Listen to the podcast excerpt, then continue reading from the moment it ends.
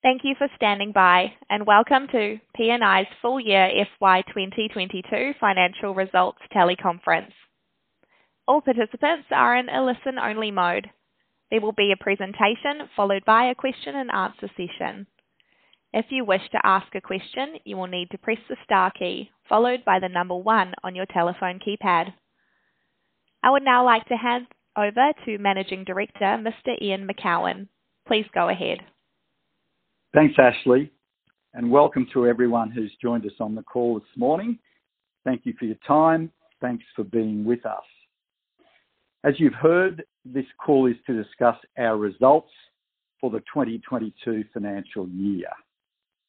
We posted with the ASX last night our formal results announcement, our annual report, including the audited financial statements for the year, our corporate governance statement, importantly, our corporate sustainability report, and also importantly, our investor presentation. We'll be speaking to the presentation this morning, or rather to some parts of it. The colleagues on the call with me are Alan Watson, our Chairman, Andrew Chambers, Executive Director with particular responsibility for institutional and international distribution, Ramsin Jajoo, who leads our retail distribution function, and Dan Longan, our CFO. I'll call out the main themes and highlights of our results and also briefly provide some further context and elaborate a few aspects that we feel are particularly important for analysts and shareholders to understand. We'll leave plenty of time for questions, which you're welcome to direct to any of the Pinnacle representatives on the call. As you can see on agenda slide three, there are sections where the relevant executive will be Andrew or Ramsin or Dan rather than me. Slide two is a disclaimer that is important, and we would ask you to read this at your leisure. Slide three is an agenda. Slide five is a very simple summary of our themes for the 2022 financial year. We continued our record of increasing our profit each year, notwithstanding that our uh, financial year 2021 profit was double that of the previous year, and that we had some annoying transitory factors lowering our profits this year. We benefited during financial year 2022, and this will increasingly be the case going forward from having further diversified our business, including increasing the proportion of funds not exposed to equity markets. And Pinnacle, as well as many of our affiliates, undertook substantial further investment that will add to capacity and add to the growth in our funds under management and profits in future years. Slide six elaborates these themes. It starts off with the simple facts of the percentage increases during financial year 2022 in net profit after tax, 14%, EPS 8%, and dividends 22% over the record results that we achieved in the 2021 financial year. Now, we're obviously disappointed with the results that we're reporting for this financial year just passed, financial year 2022. Our profits are only modestly ahead of the previous year and well below what we were all expecting at the start of the financial year. And even late uh, in the first half, we were still anticipating strong results. We work hard to be a high-growth company, and we don't like delivering anything less than high growth.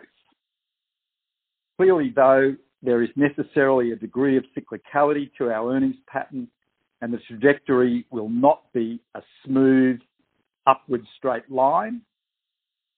What we have managed to date is very high growth during favorable market conditions, then holding on to that success with modest growth during market downturns, resulting in nevertheless still high average growth rates. We have the very recent example of only single-digit growth in financial year 2020, the COVID disrupted year, followed by a doubling of profits in financial year 2021. Still, the average rate of growth in EPS is 32% per annum over the last three years, even though this now includes two down periods in the space of just this three-year period. There are also some factors which we believe are transitory or one-off in nature, including particularly losses, mostly unrealized losses on seed FUM. These total about 5.7 million dollars for Pinnacle's share that I will elaborate shortly, which held our financial year 22 profits to lower levels than would otherwise have been the case. So to point two on this slide, our aggregate base fees have continued to increase, notwithstanding the lower headline net inflows for this year.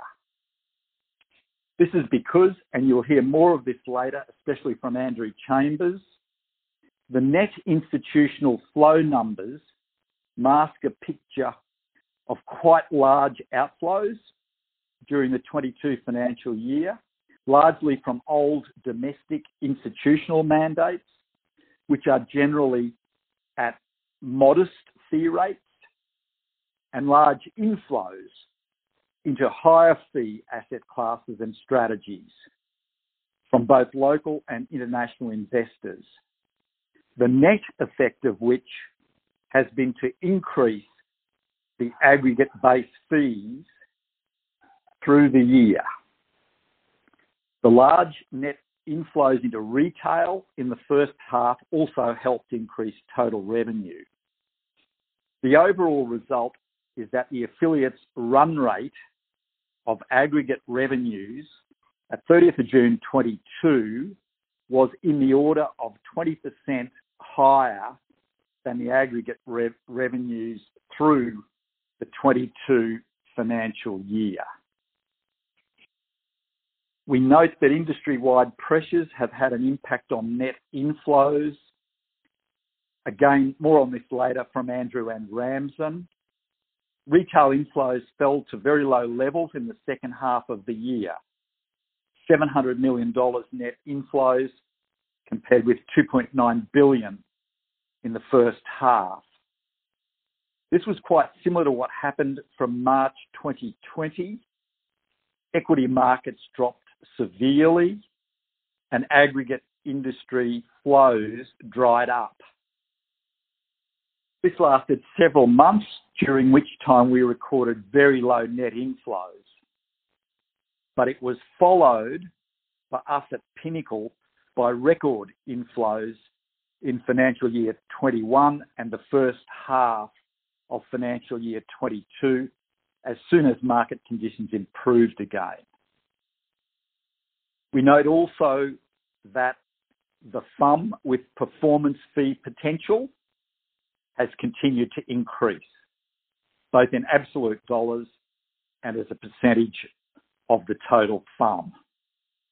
In point three, we call out the fact that the diversity of our asset classes and markets have continued to increase, with an increasing proportion of our FUM not being exposed to equity markets, and also that the breadth of our performance fee FUM has further increased.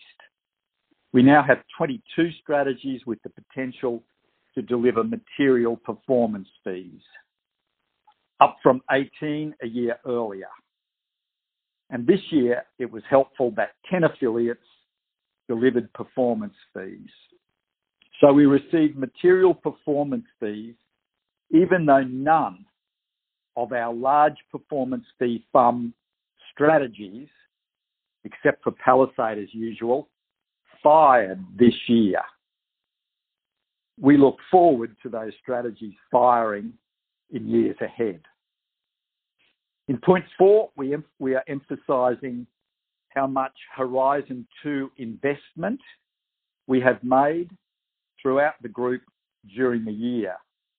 Noting that this very substantial investment, which has been made within most of the affiliates, as well as within Pinnacle itself, will drive growth over the medium term, but this investment has very significantly moderated our financial year 2022 profits.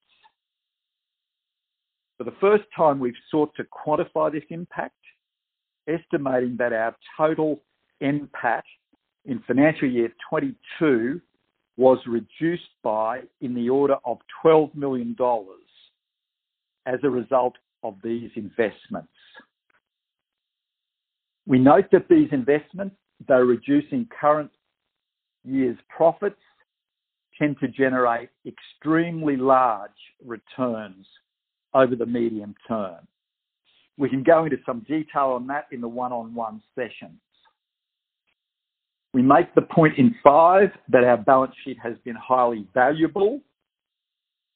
We use it as an enabler of growth, employing it as an accelerator for new affiliates and new strategies within existing affiliates. We've given a uh, we've given a number of examples there. I won't read them out.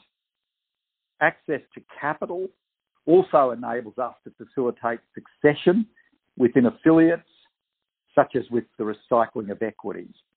We make the point that Pinnacle is the natural acquirer of additional equity of affiliates.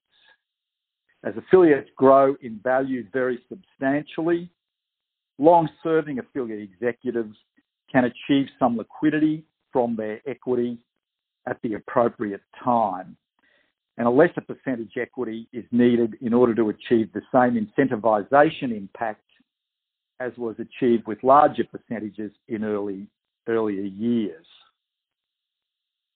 And we note that we have 120 million dollars of dry powder available for the acquisition of equity in Horizon 3 initiatives, which could be strategically attractive and diversifying. We've borrowed 120 million dollars for this purpose and meanwhile use it as an enabler of Horizon 2 initiatives. Turning to slide seven, the financial highlights. We've reported net profit after tax of 76.4 million dollars for the year, up 14% on the record financial year 2021 NPAT of 67 million dollars. Our diluted EPS was 0.395 per share, up 8% on the financial year 2021 record. And we've declared a fully franked final dividend of 0.175 per share, the same as the interim dividend, taking total dividends for the year to 0.35 per share, up 22% on the financial year 2021 total dividends. I mentioned earlier that one factor which impacted our NPAT this year quite significantly was unrealized losses on what we call principal investments on seed FUM. Both Pinnacle and a number of our affiliates had investments in affiliate funds for the purpose of seeding new funds. Although Pinnacle has had its equities exposure partly hedged, some affiliates did not hedge that exposure. Also, over the months leading up to 30th of June, Hyperion experienced quite substantial short-term negative alpha. Hyperion had invested 15 million Australian dollars in its new U.S. fund for U.S. investors in December.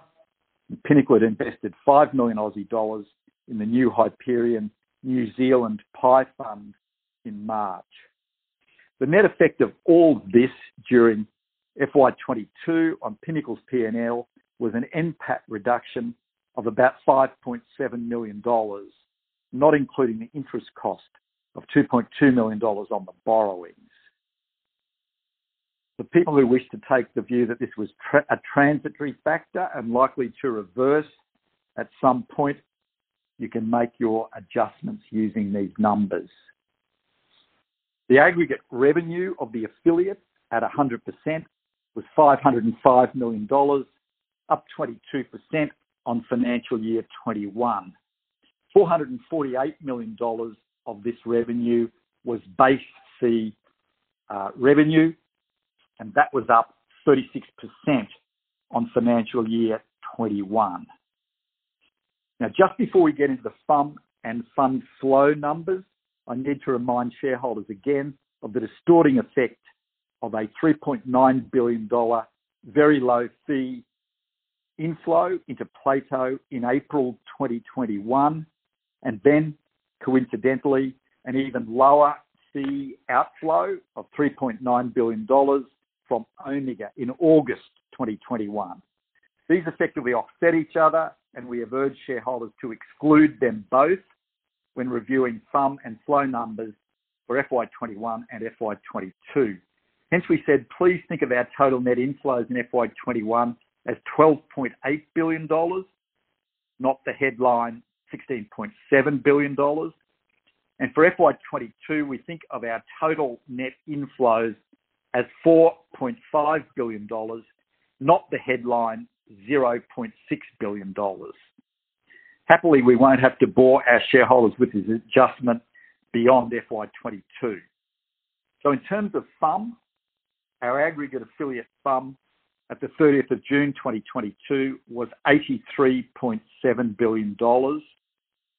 This was down $5.7 billion or 6.4% on $89.4 billion at 30th of June 2021, or down $1.8 billion or 2.1%, adjusting for the Plato Omega distortion.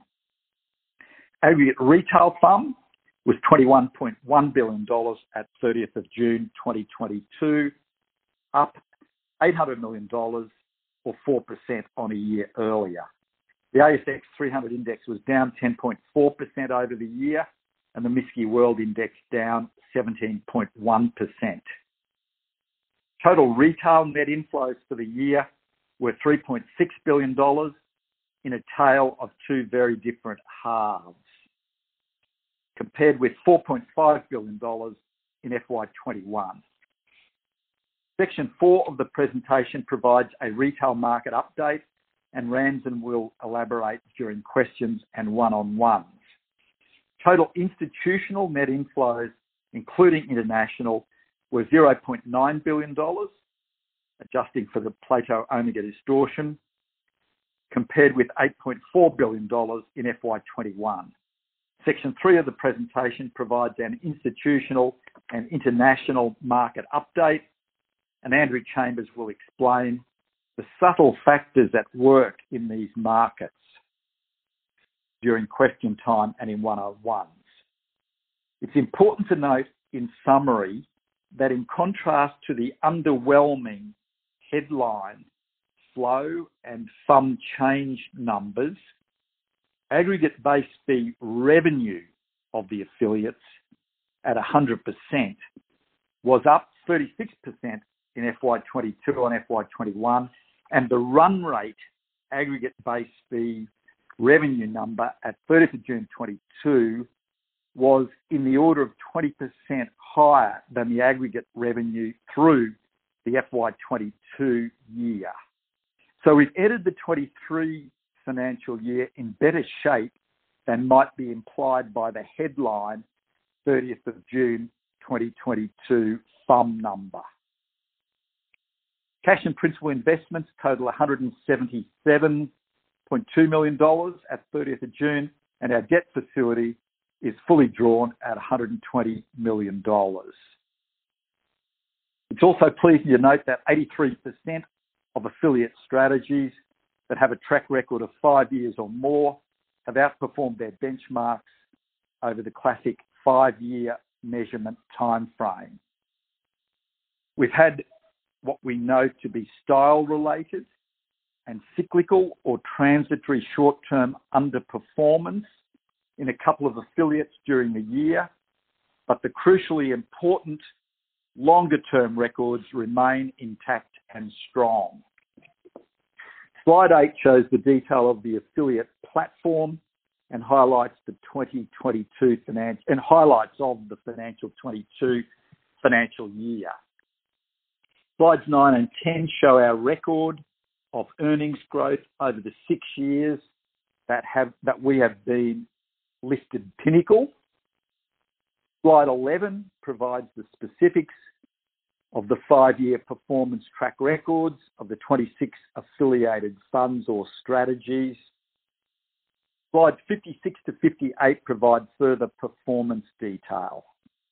Slide 12 shows our 16-year FUM and net flow history. Slide 59 at the back shows FUM at 30th of June by affiliate. Uh, a lot of people like to look at that, together with the six-monthly history back to 2020, uh, sorry, 2011. Slide 13 shows some detail on our performance fee record and opportunity. As mentioned, we are growing the size and diversity of our performance fee potential and look forward to larger performance fee FUM strategies delivering in future years.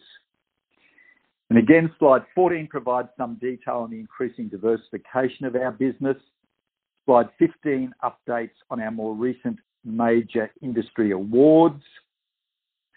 I'll skip over sections 2, 3, and 4, leaving that detail to questions and one-on-ones. I think I've referred to the key points on those, from those sections in any event. I'll move to section 5, Total Growth Agenda. That's slides 37 to 44.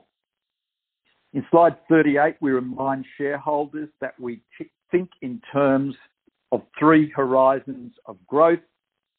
Horizon 1 is the main game. It is continuing to pursue net inflows into existing strategies of existing affiliates. We remain very confident of our ability to continue to do that, and particularly to grow affiliate revenue. We conservatively estimate the capacity of the affiliates' existing strategies at 300 billion dollars, so there is plenty of Horizon 1 runway left.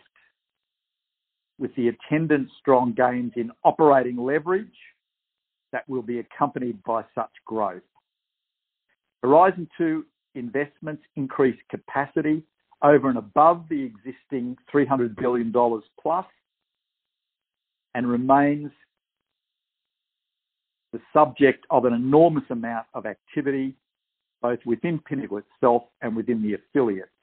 We've stated that we estimate this is costing the order of 12 million dollars to Pinnacle's bottom line NPAT.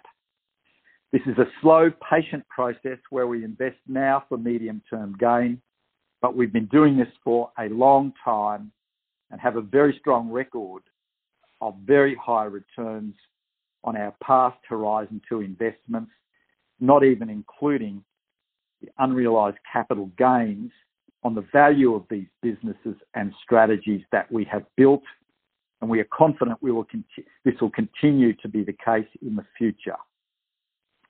We've mentioned specific Horizon 2 initiatives in slides 40, 41, and 42, and the overseas Horizon 2 initiatives in slide 43. In relation to Horizon 3, which of course, is where we use capital to buy into existing businesses, we were pleased to have completed our acquisition of 25% of private equity and venture capital manager Five V during the year.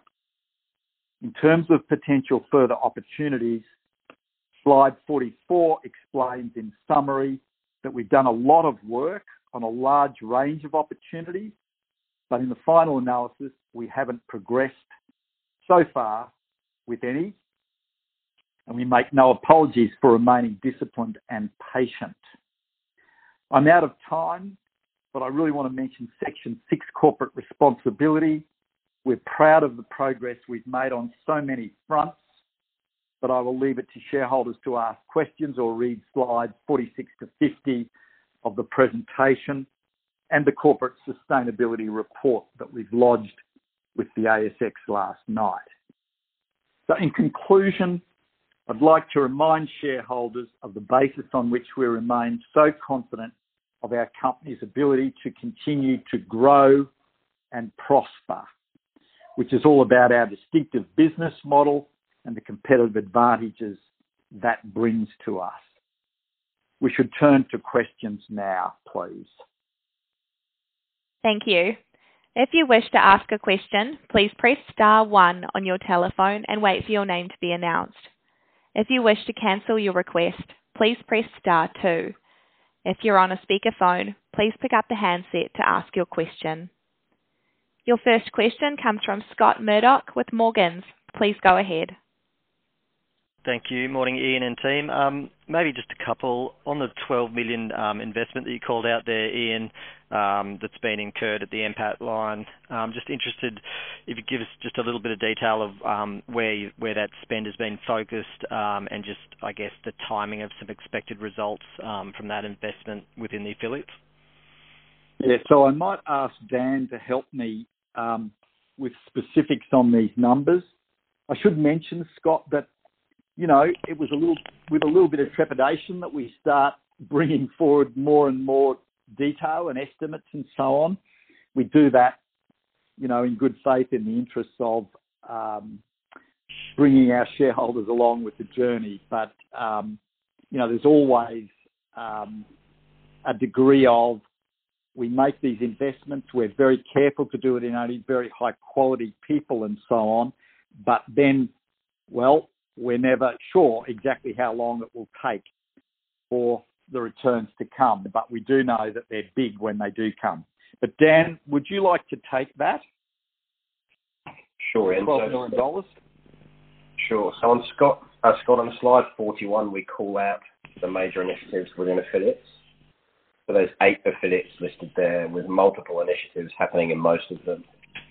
Now the aggregate spend at an affiliate level was in the order of 16 million dollars. Our share of that's about five. And then The balance of that was spent within Pinnacle itself, furthering international distribution and our international expansion. Okay, thanks. Maybe um maybe following on from that, Ian, Dan, Um, on that offshore expansion piece, that was obviously um, had a fair bit of focus going back six months ago on sort of potential acquisition opportunities, and you mentioned that in the call, Ian, but there was previously a funnel um, shown. So just interested in an update on, I guess, what that capability, distribution capability offshore uh, is now, the investment made and further investment expected.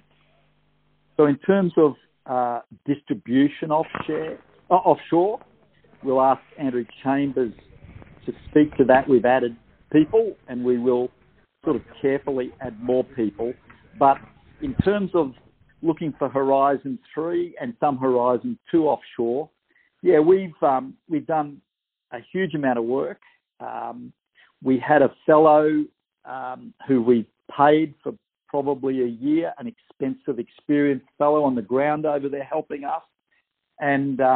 Yeah, we've had a team, and uh, all of us have spent some time on things.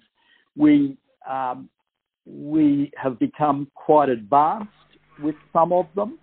In the end, um, we we demurred on uh, some quality aspects. We have very high standards in terms of quality. And also, um, so our preference was in private markets asset classes, you know, very diversifying asset classes if we could. And in the end, we found that valuations have remained very high overseas in private markets. And, um, you know, we didn't want to overpay. So that's it in terms of you know, Horizons 2 and 3. But In terms of offshore distribution, Andrew, do you, do you want to just take that? Yes. So over the last 12 months, we've added um, two senior people on the ground, one in the Americas, one in the uh, EMEA region, based out of London.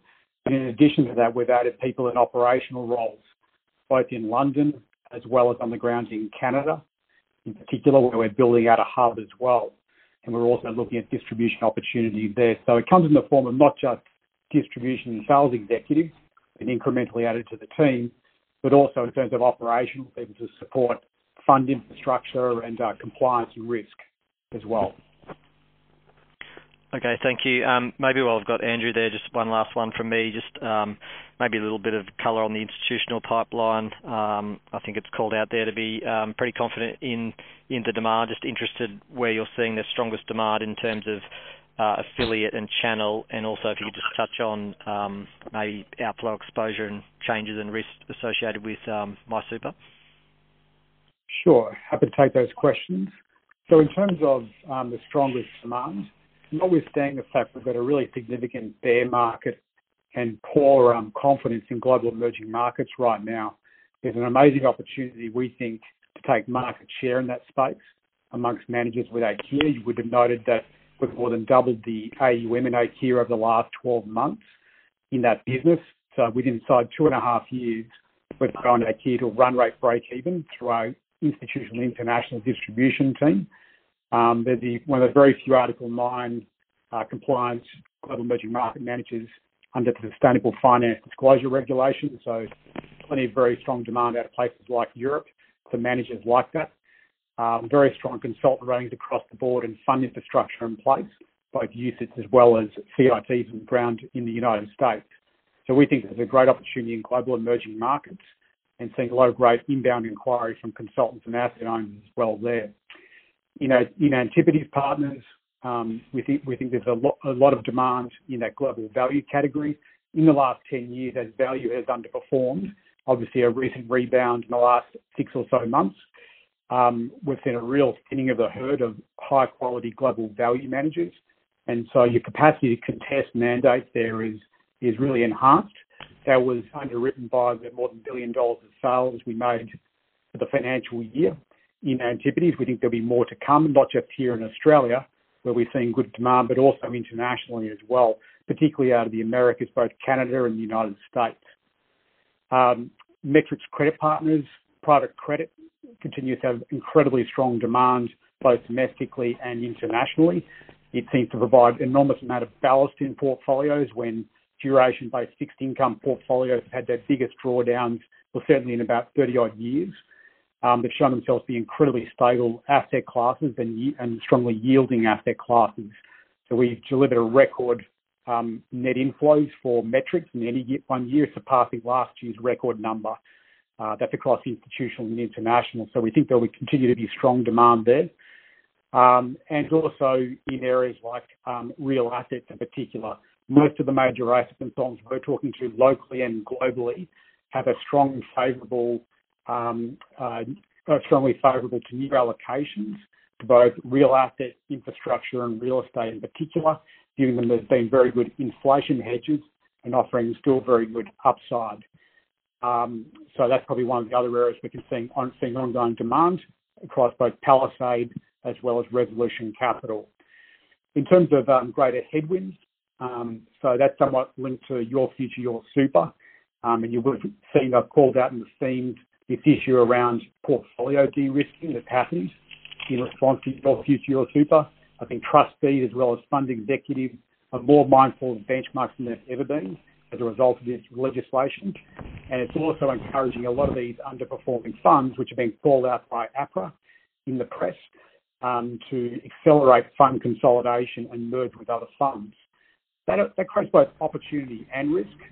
Um, you know, it's interesting. We're seeing both insourcing opportunities as well as outsourcing. So where superannuation funds, those very large funds, have been historically managing certain asset classes in-house, we're actually getting opportunities to take those those those mandates externally in areas like private and public credit from those internal teams. So it's not just one-way traffic in terms of internalisation there, but it does impact some of the large you know, equities asset classes, particularly Australian equities, um, so you would have seen some outflows in Solaris during the course of the year and also Plato as well. Um, one of those was owing to internalisation, the others was owing to de-risking of portfolios and moving more into indexation style portfolios. That's always been with us. Nothing new about that. Um, but obviously, your future, your super heightens people's sensitivity to basis risk they're willing to take relative to, to market benchmarks. Is that a helpful summary? Yep, that's great detail. Thanks, Andrew. Um, thanks, Ian. I'll pass it on. Your next question comes from Tim Lawson with Macquarie. Please go ahead. Hi, gentlemen. Thanks for taking my questions. Just two quick ones. In terms of the Uh, 12 million uh, after tax you've called out in terms of the Horizon 2 investment, how does that amount compare to history? Is there any particular reason why you're calling it out now? Um, it is. Yeah, we haven't um, sort of disclosed those numbers previously. It it is larger. Um, Dan, I'd say it's larger than any year so far. It's certainly. I know it's larger than last year. If you'd like to give a little bit of flavor on that, Dan. We we did sort of put the foot down on all of this, um, recognizing that we were going into this year with um, things looking very good, you know. Um, so Dan, do you wanna uh, do you want to mention the number from last year, roughly? Yeah. So it's in the order of 50% higher than it was last year, Tim. And you'll note again from that slide 41, the number of initiatives that are happening now, and a number of those were either started or substantially accelerated during the past 12 months. So as Ian said, it has been a step change in terms of that investment this year on last. Yeah, I had seven or 8 million in mind for last year. Uh, do you anticipate that there's sort of a new run rate? Is that you keep um, disclosing it, or do you think you're just trying to point out that there's been a step up and you don't keep showing it?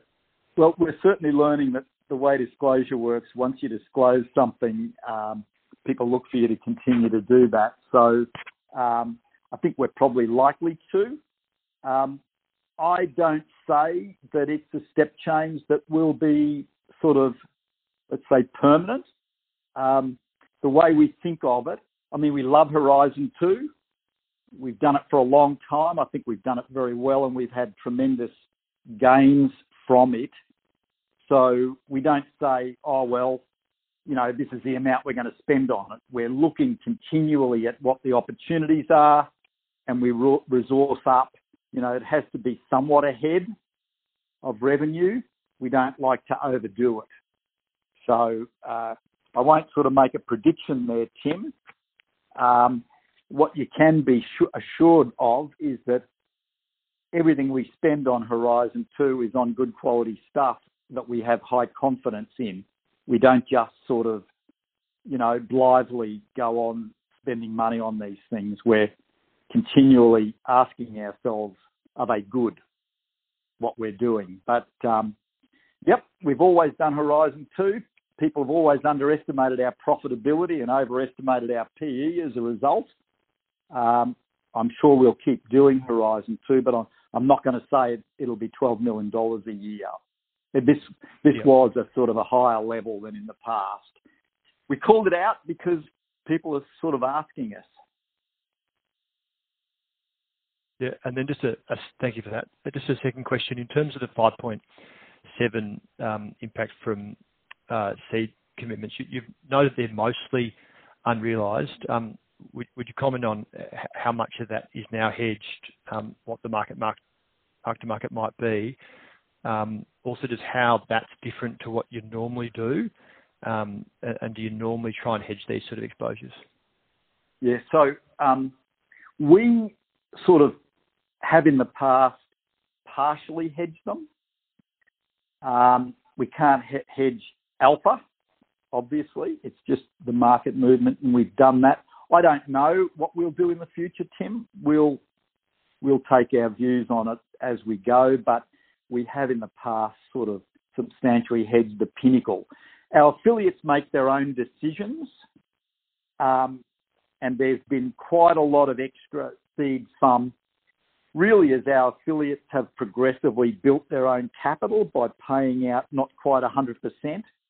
Um, that number invested by affiliates in seed has gone up quite a lot. Um, I think that will be ongoing, and I think, I mean, some hedge, I think Firetrail hedge, uh, but many of them don't, and that'll be their decision. But I would assume they will continue to leave it unhedged. I mean, over time, it ought to be positive. It just adds to volatility in the short term. But I, Okay, I, thank I you. think I think I think the amounts exposed will remain sort of at these levels, more or less. Thank you. That's all from me.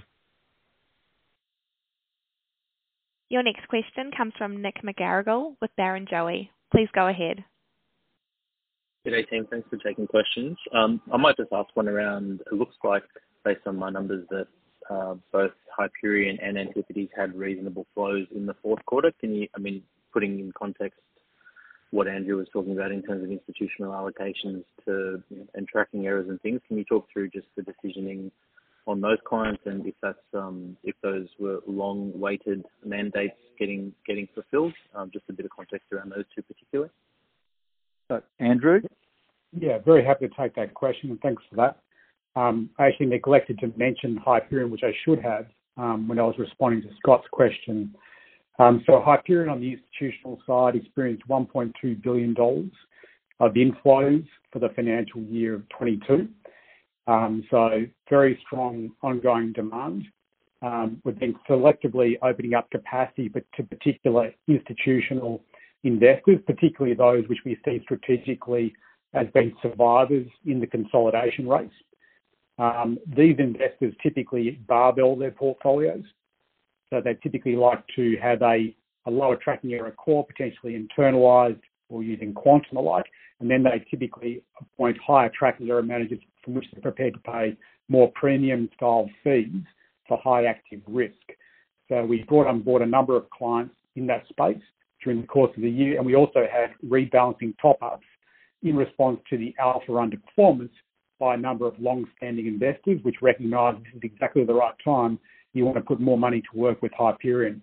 So the demand for Hyperion remains exceptionally strong amongst institutional asset owners. I was just on a call with a major Australian consultant yesterday who was pushing us hard about getting access to more capacity. Um, so you tend to find they're very counter-cyclical. If we went back to FY21 with Hyperion, we had 1.5 billion dollars of outflows in response to the strength of their outperformance. So really important, you know, demonstration and I think juxtaposition to think about FY22 versus 21 and the performance profile of the manager and, and the ongoing demand. So hopefully that helps sort of explain Hyperion. Um, on, on the side of Antipodes, um, these are mandates which have been working on for longer longer periods of time, which are now crystallised. Um, they've happened both in Australia and also out of the US, uh, bringing on shore a US uh, West Coast insurance client, uh, major superannuation fund client in Australia. Again, someone who's going to be a survivor in the consolidation race amongst superannuation. We're strategically driving much harder at those bigger funds, the larger end of town, where you can grow with them over time. Um, those smaller mid-sized funds will simply be rolled up into larger funds over the next few years. Um, Antipodes maintains a very strong pipeline here, here locally in Australia, with consultant ratings across the board very supportive, putting them forward for new business, and also internationally for a lot of offshore and international consultants based in the US and also in Europe. Um, so, um, so the picture is, uh, is pretty good for both of those uh, managers in their respective spaces. So, so Nick, I, I, I would just sort of make the point that um, there's quite a big difference between the retail market and the institutional market in terms of reaction to recent performance numbers. Um, as Andrew said, uh, institutions far more professional and rational, and they will often uh, deallocate after good performance and increase allocations when something's been out of favour. Um, so an institution, including overseas, will say, okay, we need some value style global equities in our portfolio. Who's the best uh, value style global equities manager? And you'll get appointed. It doesn't matter what recent performance has been. Similarly, if they want a, um, a growth style global equities manager or an EM manager or whatever. Unfortunately, in the retail market, what we've seen is that when markets go down, um, investors stop inflows. And, you know, it's a great tragedy that that happens and money sort of pours in after markets have gone up. So there's a lot more performance following in the retail market. maybe that's a good segue into the retail um, side of the business then. The first half was about 500 million dollars a month. Second half uh, was sort of 120 a month. Can you give us a sense on the momentum and the, and the sort of ebb and flow over the six months to June and and what the momentum was like sort of towards the end of the period? We'll ask Ramsin to answer that. It'd be helpful, Tim, if you can give us a forecast of what markets are gonna do. That would be helpful uh, for retail, forecasting retail momentum. Um, Ramsin? Thanks for the question. Um, look, the first half of the year, the market was doing very well in terms of record flows in the market itself. Um, I included a slide um, in the pack, slide 32, that shows basically Q4 last year, there was record inflows of about 70 billion dollars for the year, but about 60 billion of that was in Q4 last year. So the market was doing so well, and then January hit and things slowed down. February, things continued to be slow. Uh, Part of that we thought was because people took extended leave over the summer break for the first time in two years. March, April, all the way through to June, the market has been very soft. In fact, there's only been 200 million dollars of net new business across the whole retail funds management industry in the first half of this calendar year. So the market has slowed markedly in the last six months, and yes, our run rate has dropped uh, to a lower rate. As Ian said, we do believe the market pauses when there's dislocations. A lot of investment committees are trying to figure out um, value versus growth. Um, how do they change their duration exposure versus credit, private debt, and so forth. But our experience is that when the market starts looking to invest, the quality of our managers and the distribution team that we have, we believe are part of that conversation, and we see pick up very quickly with strong flows. In terms of your specific questions on Hyperion Antipodes, um, Hyperion was the um, the largest contributor to net retail flows for the financial year. But as Ian mentioned earlier, it was the case of two halves. Hyperion um, did excellent in the first half of the year. Second half, they finished positive, but um, we're only seeing the last matter of weeks, people starting to allocate back to growth as, the, as they see it as an opportunity to reallocate towards Hyperion, but they have slowed down markedly. Antipodes, on the flip side, was in outflows, and in the first half, um, they had a much larger outflow. In the second half, on a month-to-month basis, it's getting very close to turning the corner and becoming positive in retail. Now, when managers review their portfolio, when the markets are down, they don't necessarily look for the best value manager. In retail, because of indexing, because of ETFs, they look for low cost, low fee, and at times they'll give up on a style and simply move into more passive. So that's a conversation that we need to continue to educate to show why value plays a role, especially obviously in the last six months. That's great. I might just ask one more, and then um, I'll let someone else have a crack. Um, in terms of Coolabah, it looks like they had a fairly significant outflow in, it looks like the second half, but more weighted to the fourth quarter. Can you just give us a bit of context around those movements? Yeah. So um, Andrew might take this. I'll just um, say they did have um, one client that was involved in a merger where um there was an immediate sort of closing down of all the the smaller merging funds um investments, and that they were a significant investor in Coolabah. I think the the new senior partner also invest with Coolabah, but in a different strategy, and they haven't done anything about that yet. So, yeah, Coolabah had some outflows towards the end there. Ian, I'll just maybe add to that. So the um, Coolabah managed mandate for both the larger funds with over 100 billion dollars of FUM, as well as the smaller merger partner. They run very different strategies. Uh, for the larger funds, Coolabah runs effectively a portfolio of um, of local local issuers who who trade in foreign currency or rather issue into foreign foreign markets and foreign currencies as Australian issuers, and also foreign issuers that issue into the Australian market. They've doubled that mandate in the last uh, month or so um, with Coolabah. Uh, but obviously the other mandates they had with the smaller fund were of less of a fit for their portfolio. They're effectively um, uh, reducing those or terminating those particular mandates. But the intention is to scale up the existing mandate, which was historically managed in-house by this fund and was externalized to Coolabah to manage on their behalf. So that's continuing to increase in size and should grow as that fund continues to grow itself. Okay, great. I lied. I'm gonna ask one more question. Um, Metrics looks like it had about 3 billion dollars of net inflows, um, and obviously some fairly significant origination fees.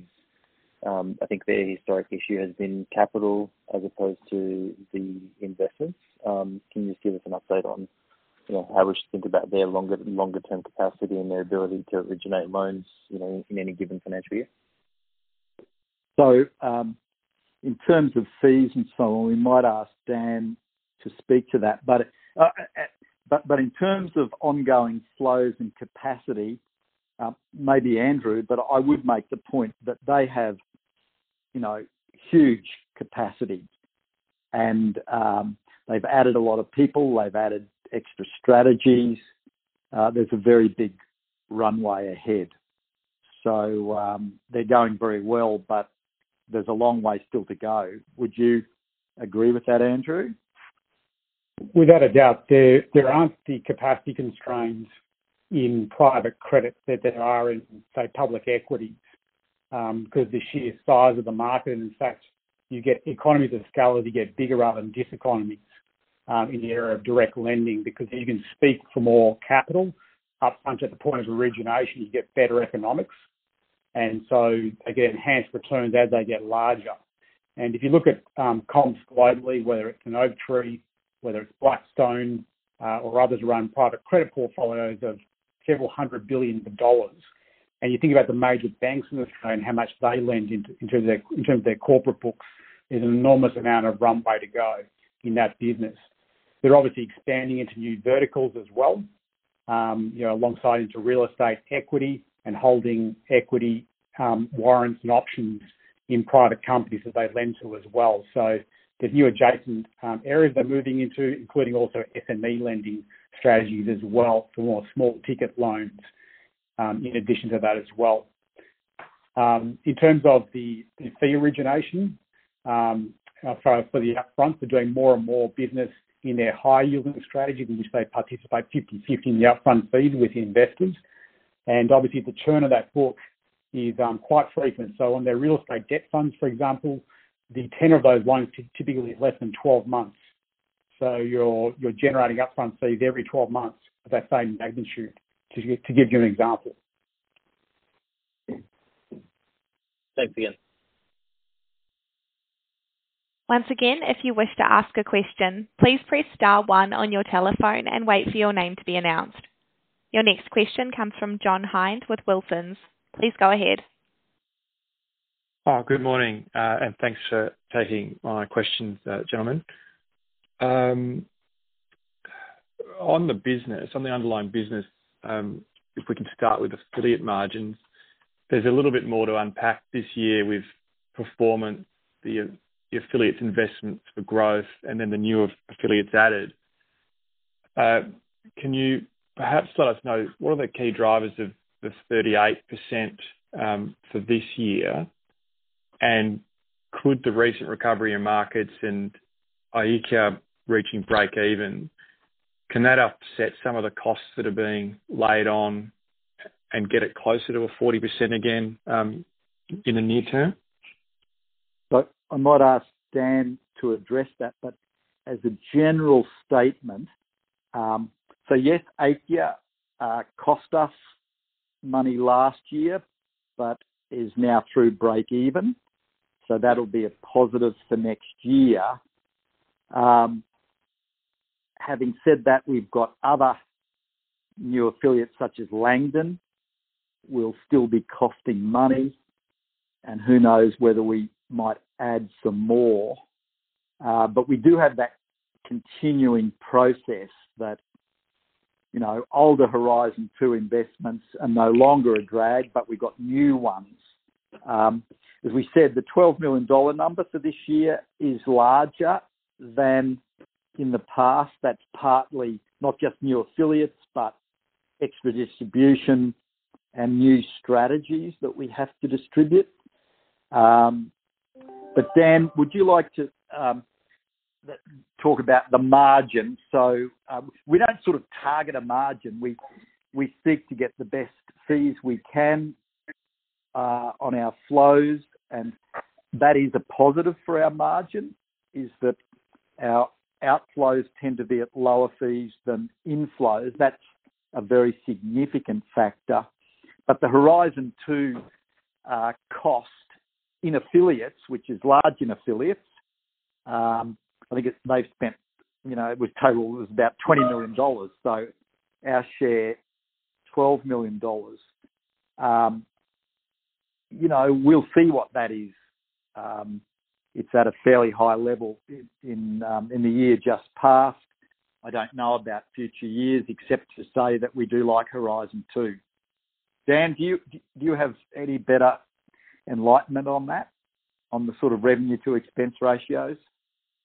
The only two things I'd add briefly, John, are that we do expect those Horizon 2 P&L investments, if you like, to drive higher margins in future years. How long that's going to take, we don't know. And then the other thing is the seeding losses. So they sit in that expense line within the affiliates. And if you take the view that they are transitory and at some point will unwind, then of course that would be additive to that bottom line margin. But again, we don't know when or if that's going to happen. Yeah. So our affiliates, as well as we, have to Uh, expense through the P&L unrealized losses. Mark to market. Yeah. Yeah. Yeah. No, that's that's in line with how I was thinking about it. Um, so, I mean, I guess you are, as markets recover, you will see that line improve. Um, just moving on. So with a strong contribution from the core revenue, um, and you mentioned in the pack that the second half uh, was impacted by some or didn't quite meet internal expectations. Um, it still was quite a good result, I guess, versus our numbers. Has has the strategy changed there um, for fees from affiliates as their, um, I guess, as their margins get higher? Are you now can we now think about the underlying, you know, Pinnacle Uh, administration business? Um, can that be sustainably profitable going forward? Should we think about that differently now? Yeah. So I would say there's no change to strategy broadly. Um, the higher margins are a result of different um, strategies being in inflow than those that are in outflow. But we're always gonna get the best fees we can. So that's been a deliberate strategy of diversifying into, you know, higher fee um, affiliates or asset classes. Um, In terms of Pinnacle Parent, um, we don't target a particular outcome.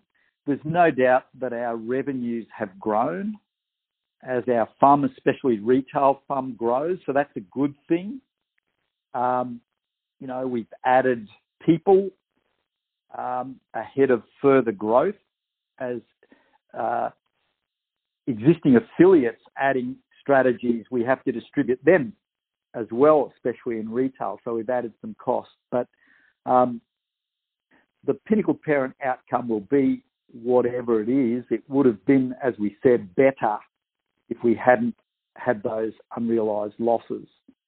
So, um, yep, we can be in profit, but we're not targeting, you know, we're not targeting greater profitability in in the parent as such. Okay, great. Thanks. Yeah. Thanks. Thanks very much, Ian. I'll um, leave it to the next analyst. There are no further questions at this time, and that does conclude our teleconference today. Thank you for participating. You may now disconnect.